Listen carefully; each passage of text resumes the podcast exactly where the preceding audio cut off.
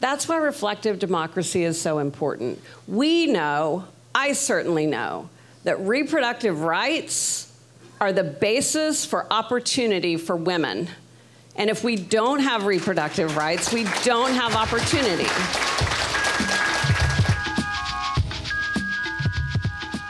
I'm Evan Smith, the CEO of the Texas Tribune, and you're listening to Conversations with the Texas Tribune, a rebroadcast of the Tribune's extended sit downs with the most interesting, influential, and iconic figures in politics and public policy. This week, it's the Year of the Woman, and Texas is playing catch up. Some progress was made, surely, in the 2018 elections, but our state government clearly does not mirror the constituents it serves. Only a fraction of those in elected office and other positions of great civic responsibility are women.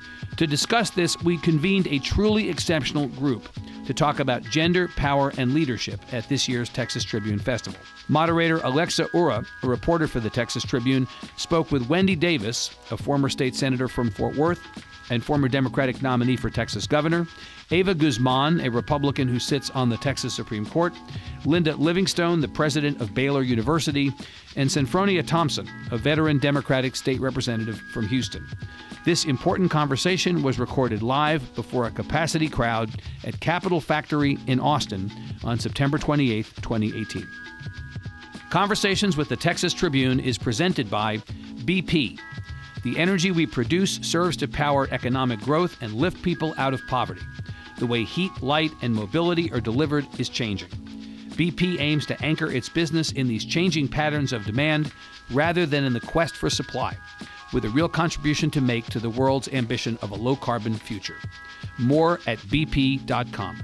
And by the Panacea Collection, a 360 degree event production and experiential marketing firm with an expansive boutique furniture rental, environmental styling, and staging operation in house, Panacea Collection creates inspired experiences, whether it's a summit of political or cultural thought leaders or the high end hospitality and talent lounges at the nation's largest music festivals.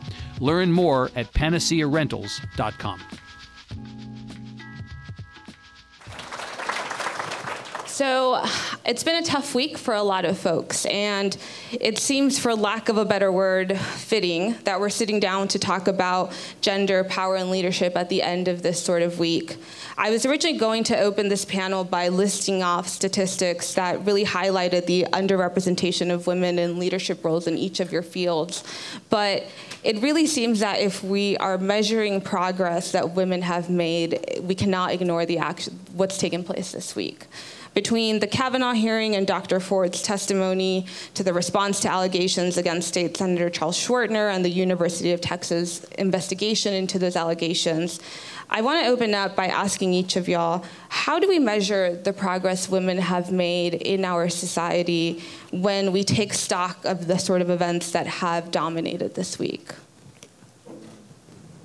I'll start. Um, good morning to all of you.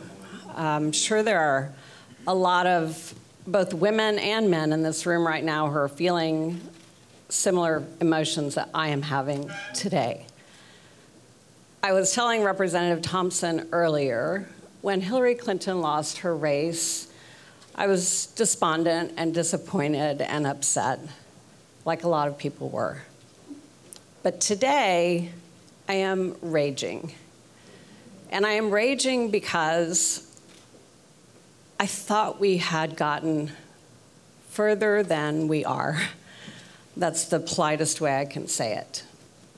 I remember so clearly a few weeks ago, I sent out a tweet when these allegations about sexual improprieties by Brett Kavanaugh came out. That this time it would be different. That we had advanced so much that the Me Too movement had put men on notice in this country that women were not going to take these things literally lying down anymore, and that if they ignore us, they will be held accountable. And yet,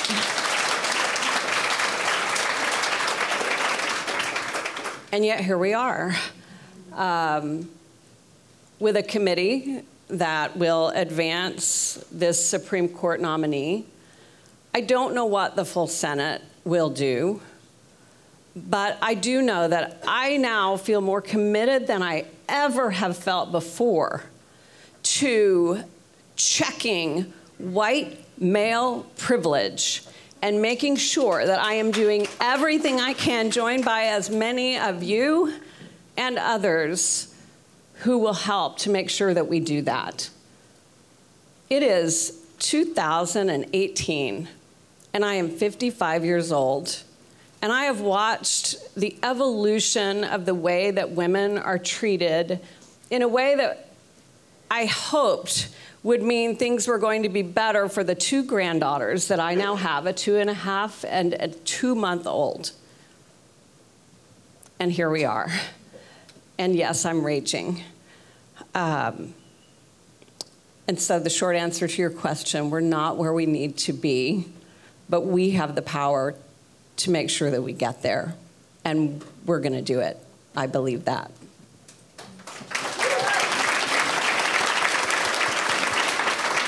I'm curious for the rest of you, what, what has this week been like in, you know, the idea of we thought we were farther along than we are? Well, when it came to believing uh, Dr. Ford, I had to think back of the children who are coming forth and said they've been abused by priests 30 and 40 years ago, and people believe them. That's right. And what's wrong with not believing her?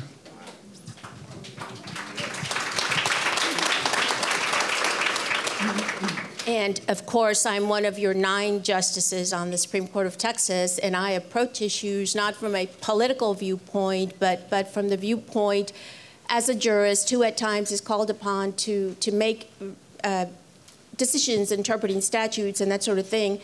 And so I take this back to the Constitution, and I think this week has been tough for everyone, but especially for Americans, and for their trust in our system. But nonetheless, we all have to go back to the Constitution, to Article 2. It gives a role for the Senate, it's advice and consent. And so you have heard, like I have heard, um, things from both sides. And what we lack when we listen, in, on many occasions, is uh, civility. America needs to go back to a place of civility where we can disagree but not be hostile about it.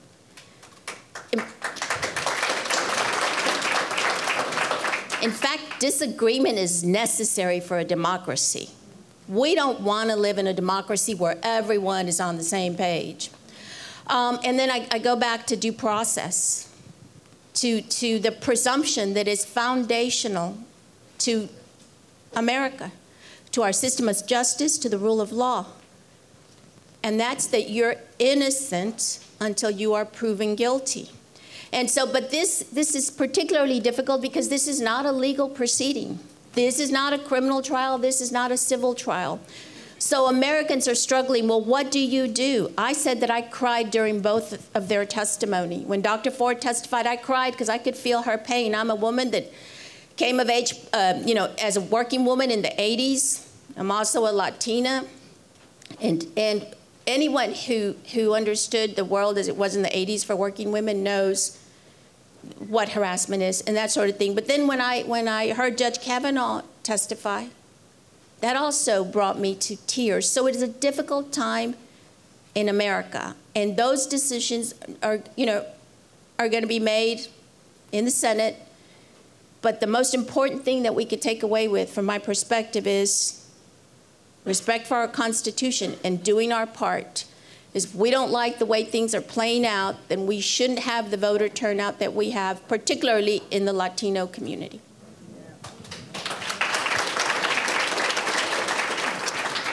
You know, I look at this as a university president about sort of how you look at these things on a university campus, and our role is to educate men and women. And at Baylor, we talk about educating men and, men and women for worldwide leadership and service. And so I think one of the things for us as we look at what's gone on this week with all of these events, you didn't even mention the Bill Cosby uh, decision that was made this week in, in the context of all of this.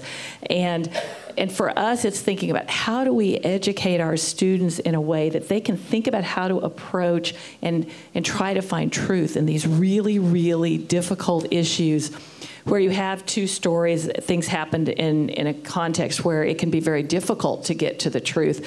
Uh, and we deal with these kinds of cases on college campuses all the time. And how do you help students think about how do we get to the truth in a way that, as you said, is civil, is fair to the people in the process, and gets us to a good place, and, and frankly gets us away from the partisanship? Because what's happened, particularly with what we saw yesterday, was complete partisanship in the process, where in many ways you feel like nobody actually really cares about getting to the truth. And, and these are very difficult decisions that have huge impacts on the lives of the people involved, uh, not just now, but in the future. And, and we have to find ways in these kinds of circumstances to, to be willing to have a process that allows the truth to come out and to allows perspectives to be heard so that we can try to find out as best we can what really happened in these circumstances. And again, on a university campus, that's what we're trying to do is help our students know how to think through really difficult issues ask the right questions, evaluate information appropriately, so that we can try to, in a nonpartisan way, find solutions to these very, very painful and difficult issues in our society. We're, we're going to talk more about sexual harassment, obviously, but I first wanted to sort of lay the groundwork for the power structure that we're talking about. I mentioned those statistics um, earlier that I'll lay out. Uh, only two women sit on the nine member Texas Supreme Court. Of the 10 major universities in the state, you can come fight me later over the universities I'm labeling as major. only three are led by a woman. And women, who make up half of the state's population, only hold a fifth of the seats in the legislature. Often, when I point these things out or when I write about it, I inevitably hear from someone who says, Why do you make this about gender? That doesn't matter. And I'm curious, looking at the roles that each of y'all have held, what would be your response to that individual? What case would you make about how having more women in these leadership positions changes, whether it's legislation, dynamics? Go ahead. Let me tell you what I see when women, particularly progressive women, when they come to the legislature. They come with a set of tools uh, that relates to family. How do you take care of the family? And that encompasses health care, education, minimum wages, um, a series of things that impacts the family and society at large. And having to run a household, whether they're single or not, uh, they come with a lot of experience to help us uh, work through things.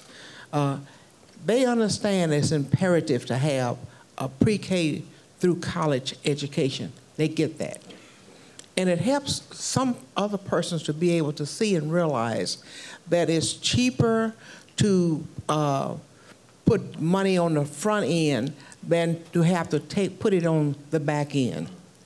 It is much easier to educate and be able to develop the potentials of children at an early age and to break the pipeline to prison situation than it would be to take care of them uh, on the other end. And they also bring within that toolbox the realization that we'll never, any of you, and certainly none of us here, be able to build enough institutions to house people because they, we have lacked, we have not educated them properly. We have not provided the tools that they need to be able to help themselves. We will never be able to build institutions nor a system of, of, of public assistance for them. But it would be so much easier if we can help them to be able to build themselves and to develop their own potentials. And not only to be able to work, but to appreciate some of the aesthetic things in our society, our museums, arts, and to be able to relax and to be at peace. And they understand that when people have trauma, that trauma needs to be treated and it needs not to be ignored.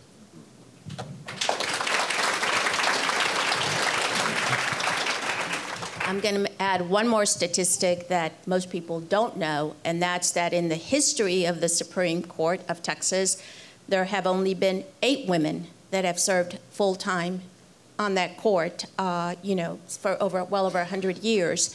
And so uh, when we, but when I think about myself as uh, someone who runs statewide, uh, as the first Latina elected to statewide office, as the highest vote getter in the history of the state, no matter what office anybody's ever run for, I, I became the highest vote getter. And um, I say that because the focus for me has not been I don't want anyone to vote for me because I am a woman. Please don't vote for me. And I don't want you to vote for me because of the, you know, my ethnicity, because I'm Latina. I want you to vote for me because I'm the most qualified for this job. But that being said, it is important that we have representation, a seat at the table. It makes a difference when everyone has a seat at the table. One of my goals on the Supreme Court with the committee appointments, I ask, how many women? How many minorities? We just got the first African American woman on one of our committees. And I, I, started looking at it. I said, you know, I've been here since 09 and I had not noticed that we had never, in the history of this committee, had an African American woman. Went to my colleagues and everyone's supportive. Um, and so I think you have to think about gender as uh, somewhere where, as a society, we need to work harder to make sure that we have representation, because our perspective, we, the way we understand things, I, I, you know, I work with seven men, as you pointed out, and we listen to the same cases and we see different things. You know, you you understand things differently, and that's why important to have diversity, and it adds to the dialogue, it adds to the decision-making process and it adds to the fairness, the institutional fairness, when you have a good representation of men, women from all walks of life and, and from different ethnicities. The thing I would add to that is there's a lot of research out there too that shows that corporations that have diverse leadership, diverse boards, investment committees that have diversity in their makeup, whether it's gender or ethnicity, make better decisions and perform better. And so we certainly all have our own personal experiences that tell us that that's important, but the research across lots of fields and lots of areas tells you the same thing. Because as you said, there's people have different perspectives, they have different experiences, they have uh, their their learning has come from different places, and when we're making really difficult decisions about really important issues that affect people that don't look like us, uh, it's important that we have those voices in the process. And the data, in addition to our own personal experiences, tells you uh, that those voices are important in getting to the best decisions in those circumstances. I think that reflective democracy is terribly important and unfortunately absent in our state and in many states, and certainly at the national level. A democracy that reflects who we are, our diversity of gender, race, ethnic origin, sexual identity and orientation, economic background. We can't possibly expect that any single one of us has the lived experiences that will inform our ability to make decisions on behalf of people who have had different experiences. And as a woman who was for many years on the city council and then in the state senate, I can tell you that it was very important to share my experiences as a woman who lived as a single mom, who struggled in poverty with some of the white, more privileged men that I served with. And I was fortunate that some of them were open, not just to listening, but to really hearing what my perspective brought to the table. Representative Thompson and I passed an equal pay bill in 2013 that both of us worked extraordinarily hard to achieve because as women, we understand uniquely why that matters so much. And guess what? We were joined by men of privilege who voted in favor of that bill. We didn't have a single vote to spare coming out of the Senate, and thank goodness Ms. T is heading up the local and consent calendar because I guarantee you her presence coming over on the Senate floor, staring down a few senators who had some bills on her calendar, was a very important part of doing that.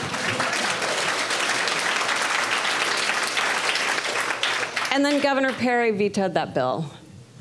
Um, we, as, as women, I see a young woman standing in the back with her Believe Survivors placard around her neck. We've had those experiences, and that's why we understand that women sometimes have had these experiences and they don't come forward for decades, if ever. We get it. That's why reflective democracy is so important. We know, I certainly know, that reproductive rights are the basis for opportunity for women. And if we don't have reproductive rights, we don't have opportunity. But I have ovaries. I once had a uterus, not anymore. And I'm informed by that. My life experiences have informed that. And I can't expect that men are going to have had those same experiences, but I can hope that they're going to listen to me when my voice is part of the conversation.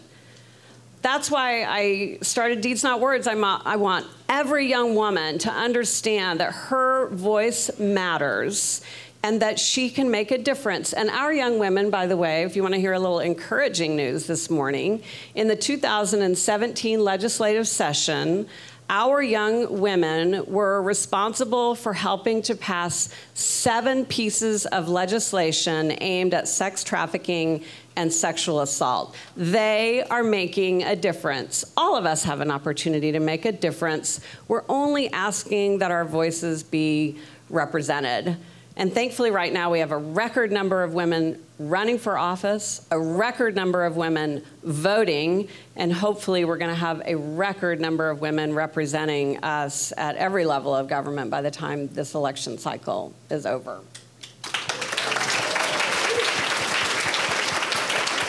We obviously cannot have a conversation about gender and power and leadership without talking about sexual harassment. And so I want to address this sort of ongoing imbalance of, in the power structure that so often facilitates unchecked sexual harassment.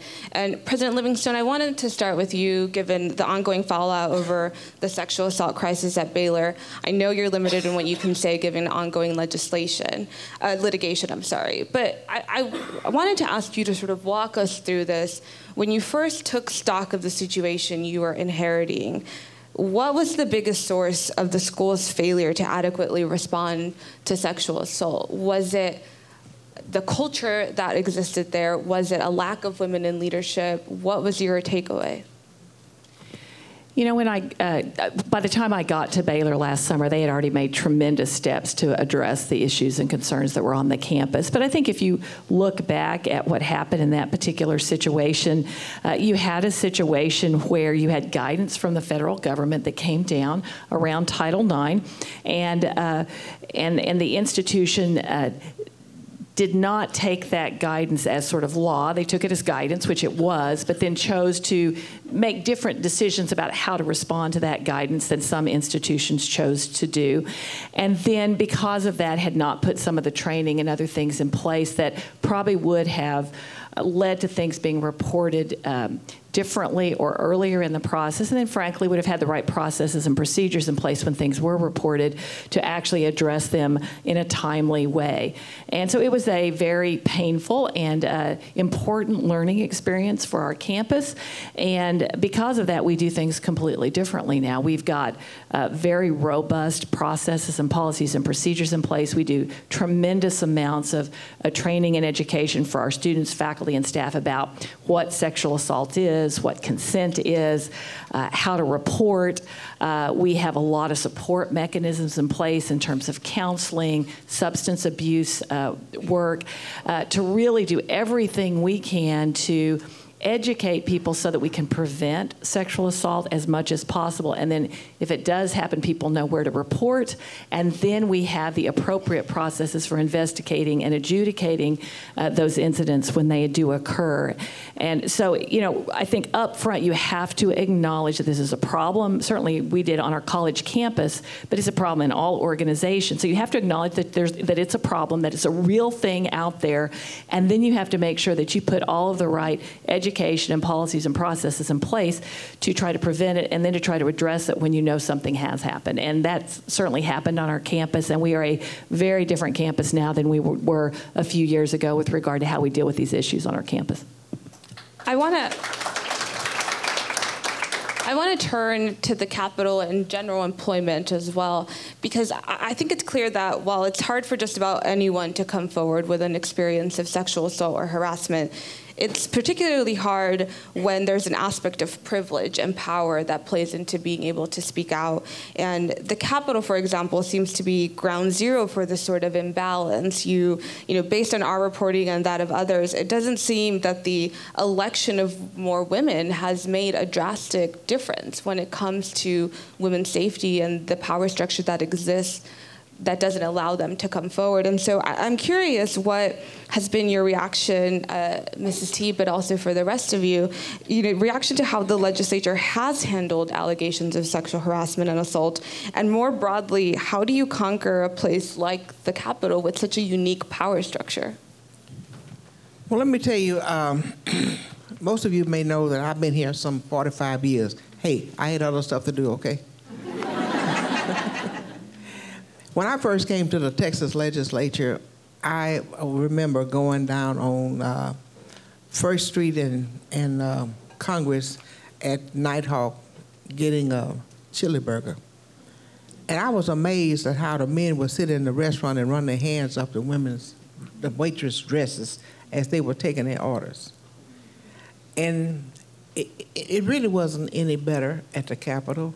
But, but let me tell you, more women coming in has made a difference. And because of what has been happening uh, recently and, and what has been brought to light, and we become a, we became a, apprised of it, the Texas House of Representatives on my side has put together some policies, and we're putting together some policies and some things in place that are going to be able to protect women and those who are working there, including the sergeants at arms and all of those individuals um, at the Capitol, uh, so that they would be able to work in freedom. We're going. We are looking forward to adding them to not only our uh, rules, but we also, if necessary, to implement uh, legislation uh, statutorily. About four years ago, I passed a bill to allow interns when they come and intern at the state capitol, and if they were sexually harassed, that they can bring a civil suit against those particular persons. So we are making progress on my side. Can't speak for the other one, but I'm telling you what we're making on the outside. I was waiting for that. And, and Representative Thompson is right. I, I've watched what both of these chambers are doing as it relates to this issue, and the House is doing a much better job of looking internally at how to create a system of reporting and response. The Senate, on the other hand, last session had a single hearing and they invited only two witnesses and they refused to hear testimony from anyone else. And the witnesses that they were invited are people who work for the Senate, for the lieutenant governor, who, of course, are subject to making sure they're keeping their bosses happy with them. This week, I don't know how many of you know this, but one of my former Senate colleagues, he's still in the Senate, Senator Schwertner, um, was accused credibly, and I believe her because she has the text messages, um, by a young woman of having sent, when she was reaching out to him, wanting to know about how to get a job in the capital. He struck up a conversation with her, first on LinkedIn, and then moved the conversation to text messages, and very quickly communicated to her that he wants to F her, literally said that in his text, and then sent a photograph of his genitals to her. Okay? Here we are days later. I haven't heard a single senator crying out for a process that's going to hold him accountable. It's absurd. This is the Texas Senate, for goodness sake. If we can't show a better response to the experiences of young women in our state government than we are seeing right now this week coming out of the Texas Senate in response to what Senator Schwertner did, then we got a lot of work to do in making sure that we're going to elect people who are going to behave differently than that in the future. And I hope we're going to hold every one of our senators accountable to that. Justice Smart, I'm curious how you've seen this played out. Obviously, the judiciary is, is somewhat different, and you're elected and it's a board. But have you seen this play out either in the dynamics of the board, or I'm wondering if even in the cases in which you have taken on that you've had to sort of examine that power structure? You know, and I think uh, this is, is such an important um, consequence of what's happening in, in the country right now is that we are having this dialogue and that people are coming forward and that at all levels of government, uh, people want to know and want to make change. And when you look at the U.S. Congress and all of the money that they've paid out, this is not an issue that's owned by Republicans or Democrats. This is on both sides where you have these sexual harassment uh, cases and many times involving young people. So I see that as a very positive outcome from the conversation, from, from the, the movement that we can have these conversations. What we need is more transparency. And what we need as citizens is to step up and, and to continue to insist that our representatives do what we elected them to do. And part of that is ensuring fairness in the workplace. That comes from the le- through legislation. Um, I think the courts. There is a, a um, group of former law clerks that have come together to uh, help address any harassment issues in their federal clerks in the federal courts.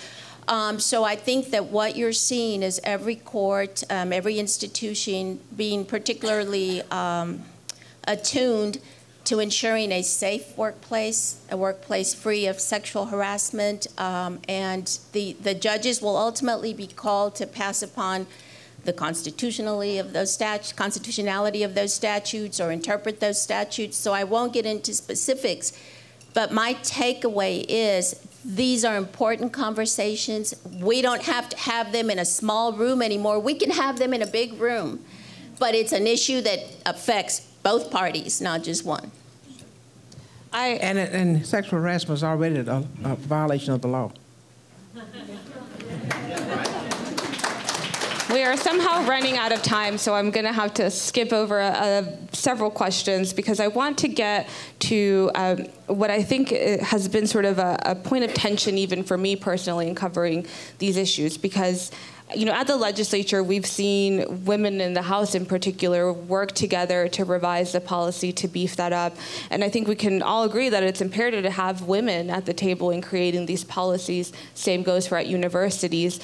But, you know, I, and I often hear sort of the idea, well, we need to elect more women as a response to this. I don't think anyone disagrees with that as well. But I, The, ri- the right woman, though. The right. Sure.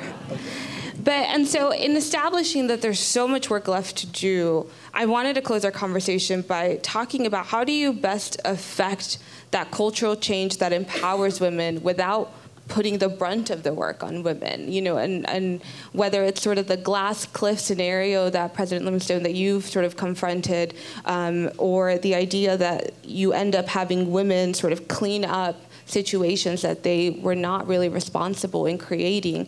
And, and I'm wondering if you share sort of that tension that you know, we put the pressure squarely on women to change the culture in a way that lessens the pressure on men to do their part when it comes to creating equal opportunities for everyone.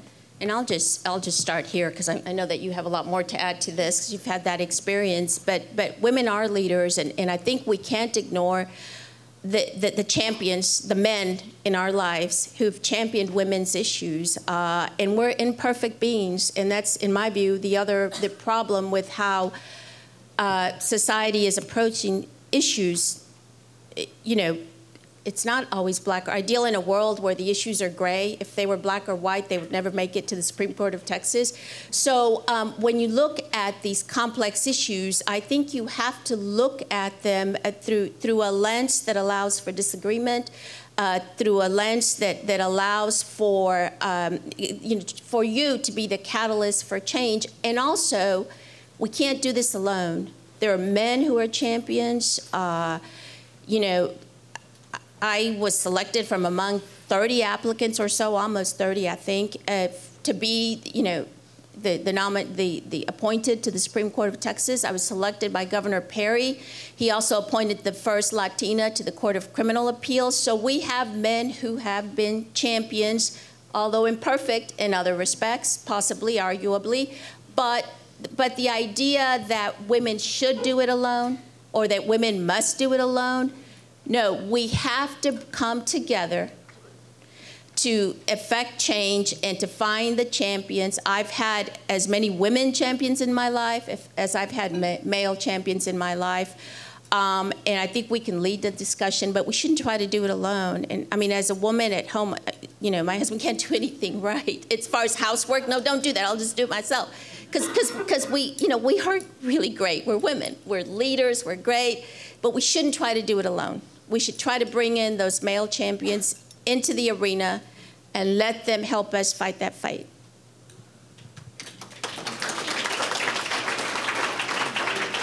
You know, I would affirm that, and I, I talk lots of times. I go to a lot of events with deans and presidents and and uh, in the academic institution, and oftentimes, and you probably see this in other areas, uh, you have the different underrepresented groups that get together and talk about their problems and issues, and there's great value in that in sharing together the experiences that you've had. But I think oftentimes to actually get to the most significant change and the most significant solutions, we've got to bring people together, and you have to have people from the ma- the majority groups, from frankly those that are oftentimes in the power situations, coming along and being a part of those solutions. So I think we have got to certainly support one another and be champions uh, for others from underrepresented groups. But I think we have also got to reach out and bring others into that discussion and into those solutions to uh, to advance change quicker and more significantly than if we're trying to do it alone in our various groups. And so I think that's critically important. And, and so I think it's imperative for us to help people learn how to talk to people that are different than we are and to work with people that are different and who believe differently than we are and might actually have a different solution to a problem that we don't necessarily agree with. But how do we, knowing that we might agree there's a problem, now how do we get to, the, to a common solution? And it does uh, take all of us, I think, coming together and being willing to do that and, and do the hard work of fighting through those different perspectives and opinions to get to a solution to solve some of these really difficult problems that we have. Let me just remind, uh, uh, and I, I think Wendy would agree with me on this one. When we work on issues in the legislature, we, we, we, we utilize everyone. And sometimes some issues related to women, men may not have thought about it. Let me give you an example. When Viagra came out, the insurance companies, y'all laughing, but this is the truth. the insurance companies immediately added it for coverage. No legislation necessary. I had to pass a law to get contraceptives to stop redlining in the bedroom. I had to pass a law because the, the, the men had never thought about, uh, you know, maybe we, you know, women needing it. Uh, most people say, well, they, they just, you know, uh, uh, some women, when I said the right women coming in, some women came in, oh, no, we don't need this because it's going to make girls promiscuous. It's going to do this and it's going to do that. We had to pass a law to allow uh, contraceptives to be covered by the insurance. We had to pass a law to allow uh, the human papillomavirus virus testing to be covered. And, and, and, and we had to go, I had to go over and fight with a senator, male senator, and talk about just letting him see Jesus before his time. so.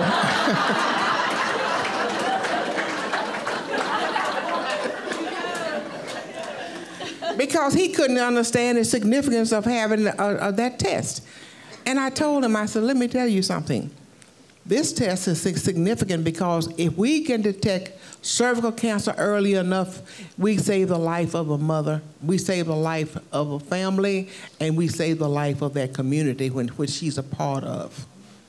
So we have to, we do engage men, we do get them to help us. But sometimes things that are so ordinary to them and they don't even think about it, it takes a woman to think about these things that are necessary for us to keep going too. Wendy, I'll let you have the last word before we open it up to questions from the audience. Well, I think a great example of the fact that this is an issue that both men and women um, gender equity, gender justice is an issue that men and women both can embrace, and we've got great champions who are men who are doing that. I was watching the hearing this morning and listening to Senators Leahy and Durbin, who fit in my classification of old white men, um, who are extraordinary in their capacity to understand, relate to, and champion these issues for women. Um, and I've been particularly struck by both of them in the last few days. But if we women aren't sharing our experiences by being at the table to make sure that we're creating those allies, as Representative Thompson just said, then it's very less likely that it's going to happen. Um, if I weren't so upset, I would probably think of this or say it a little more diplomatically this morning. But I'm at a point right now where I feel like, as it relates to men and not the right women, either get on board or get the hell out of the way. And we, we have the power to do something about that. Um, and that doesn't mean we have to have a microphone on a Senate floor in our hand to be able to have the power to do something about that. But it certainly means that we have to own the power that we have to speak up in committee hearings, to write letters, to make phone calls to the people who represent us and let them know that we expect by God to be represented. And if they don't do that, that we vote with every fiber of our being in every single race imaginable to put people in every level of governance that are going to be reflective of and representative of and empathetic to the issues that are uniquely impactful of women. Thank you. All right, folks, we've got about 15 minutes for questions from the audience. I'm going to try to get through as many as possible. Like I said, please keep them short. End them with a question mark. I don't want to cut you off, but I will out of respect for the folks behind you. We will start down here. I want to thank y'all for letting me ask my question. My name is Katana, and yesterday was a terrible day for both political parties. I believe Dr. Ford, and I stand with her. But I feel that the Democratic Party really used her as a pawn for their um, political beliefs. And I feel like the Republican Party would have done the same if they had the chance. Do you feel that this um, political gain that the Demo- Democratic Party had um, would have lessened her story and lessened any future um, testimonies of sexual assault? What I worry about particularly and I would love to talk to you more about this afterward. I, I see the political gamesmanship, no question, that occurred.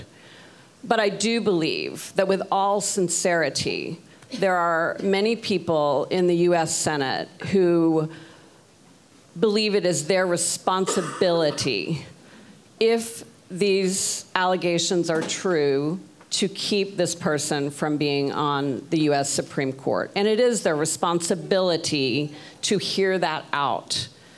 Um, what I worry about, though, based on the way things seem to be heading, is that the courage that it took for Dr. Ford to come forward and the fact that um, every senator who heard from her judged her, at least in some way, as credible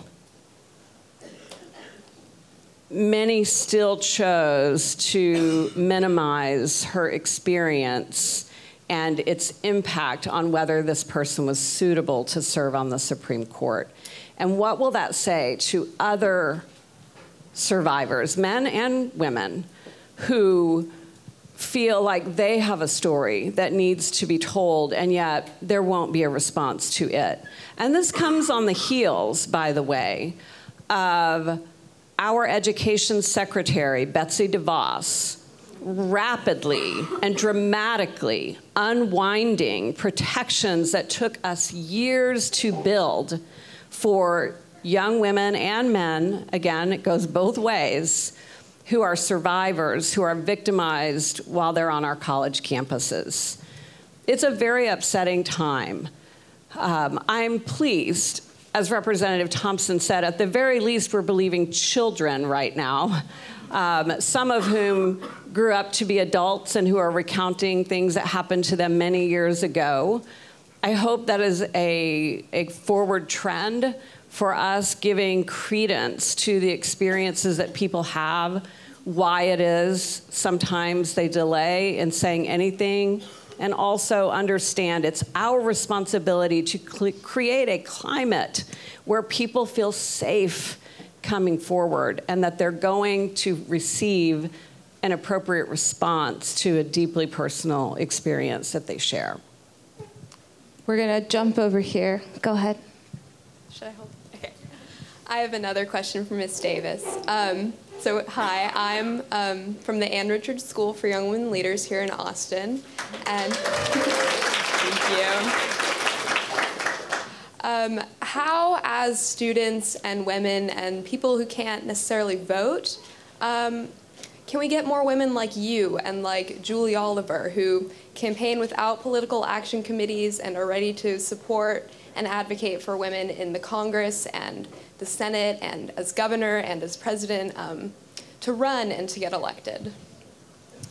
First of all, the Ann Richards School is extraordinary. Um, and students at Ann Richards in the 2017 session demonstrated exactly how powerful you can be even when you don't yet have the right to vote.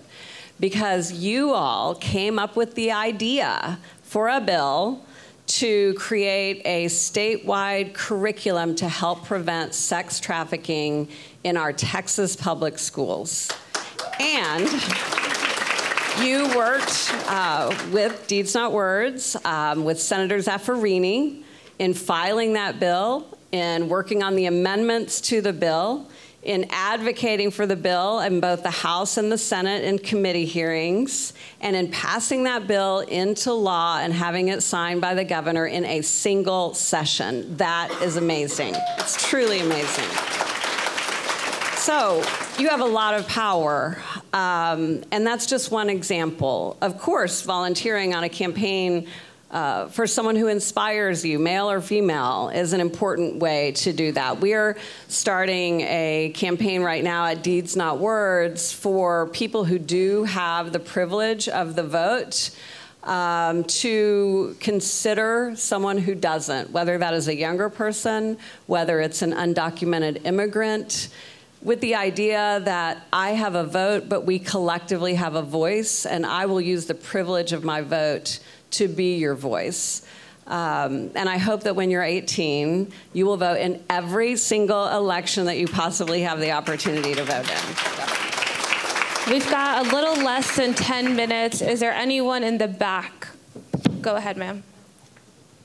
Hi, um, I think I know the answer, but I just want to hear what each one of you has to say.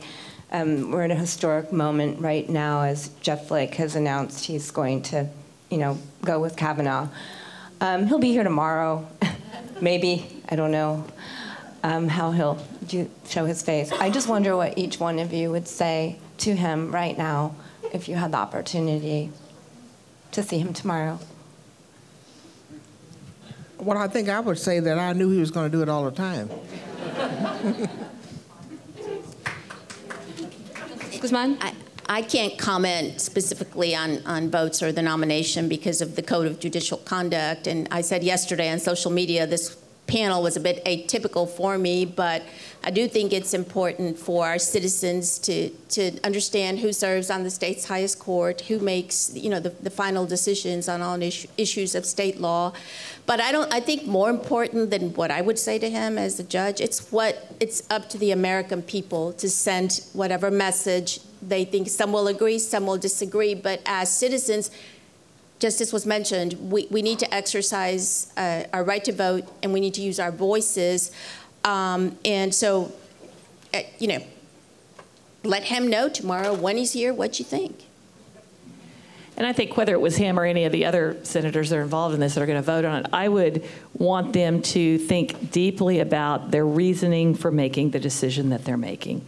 One of the, we have some non-negotiables in how we make decisions at Baylor. Our board has these non-negotiables, my leadership team, and the, the last one is, are you making the right decision for the right reasons? And so I would just sort of ask at the core, are you making the right decision for the right reasons? Uh, because this has become very political, which oftentimes are not the right reasons for making a decision. So I think that's what I was ask him, or frankly, any of the senators on either side of the aisle as they're making the decision. Are you doing the right thing for the right reasons? Um, I agree with what Representative Thompson said. I, I never believed he was going to come and do the right thing. I just didn't, unfortunately. We might have time for one more depending on what our answers are like. Go ahead. Oh my gosh, one more. Okay. First of all, thank you so much for being here. Y'all are queens. This is amazing. Uh, uh, I go to UT. My name is Katya. I had to write this down because I'm so nervous. Uh, y'all mentioned how important it is for women and gender minorities to have a seat at the table and a voice in the discourse, which is just so true, first of all. Um, but we saw yesterday with Dr. Ford not being believed and Senator Feinstein being cut off that even when women have a seat at the table and a voice, they're not being heard because of ignorance and dismissal. So, in addition to voting out these people that are bigots and intentionally ignorant, what other suggestions do you have to make us heard inside of positions of power? Let's go down the line again, maybe. Persistence.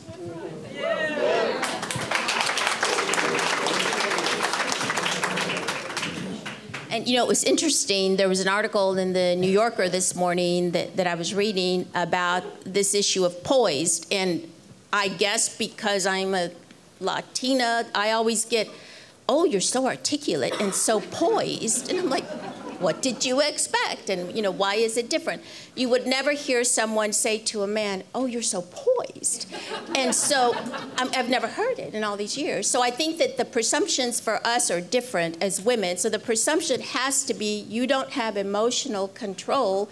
And therefore, when you speak, you're poised because you have everything in check. So I do think it's it's different for women and, and you know it would be disingenuous to say that it wasn't. It is. But what can we do as women? I'm gonna go back to where I started. Encourage the dialogue, accept that the right woman isn't always the one that thinks just like you. The right woman is the woman that has a vision that has the best interest of America at heart. And there may be places where I disagree with this woman or this man. But you have to get out there and engage the issues and engage the policy issues and what? Vote. That's how we're going to make a difference. I would say that uh, as a woman or an underrepresented person, you do have to have a strong voice and you have to own your voice and really be willing to push back when you don't feel like you're being heard. But I think the other thing that is really important in those circumstances is if you see that happening to somebody in a setting that you're in, then you need to actually help that person have a voice as well. And I've seen men do it, I've seen women do it, and it actually sends a message to everybody else that sort of calls them on the fact that they're not letting that person be heard or they're owning that person's idea later in a conversation. So I think we certainly have to own our own voice in those situations, but then we also have to help each other have a voice and be heard in those situations. And the more we work together to do that, the less likely it is that it's going to keep happening. Yeah, I agree with that 100%.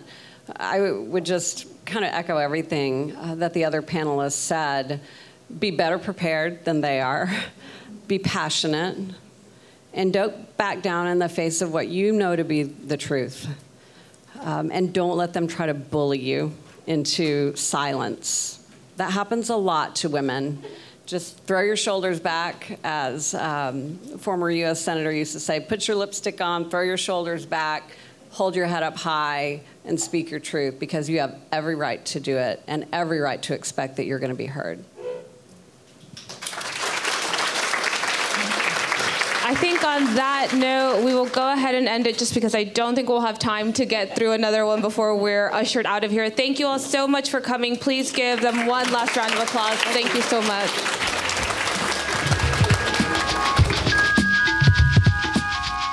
That was Gender, Power, and Leadership, recorded at Capital Factory in Austin as part of the 2018 Texas Tribune Festival. Thanks for tuning in to this episode of Conversations with the Texas Tribune. Visit texastribune.org/events for more information about our public interviews. And if you like what you heard on this podcast, please tell your friends.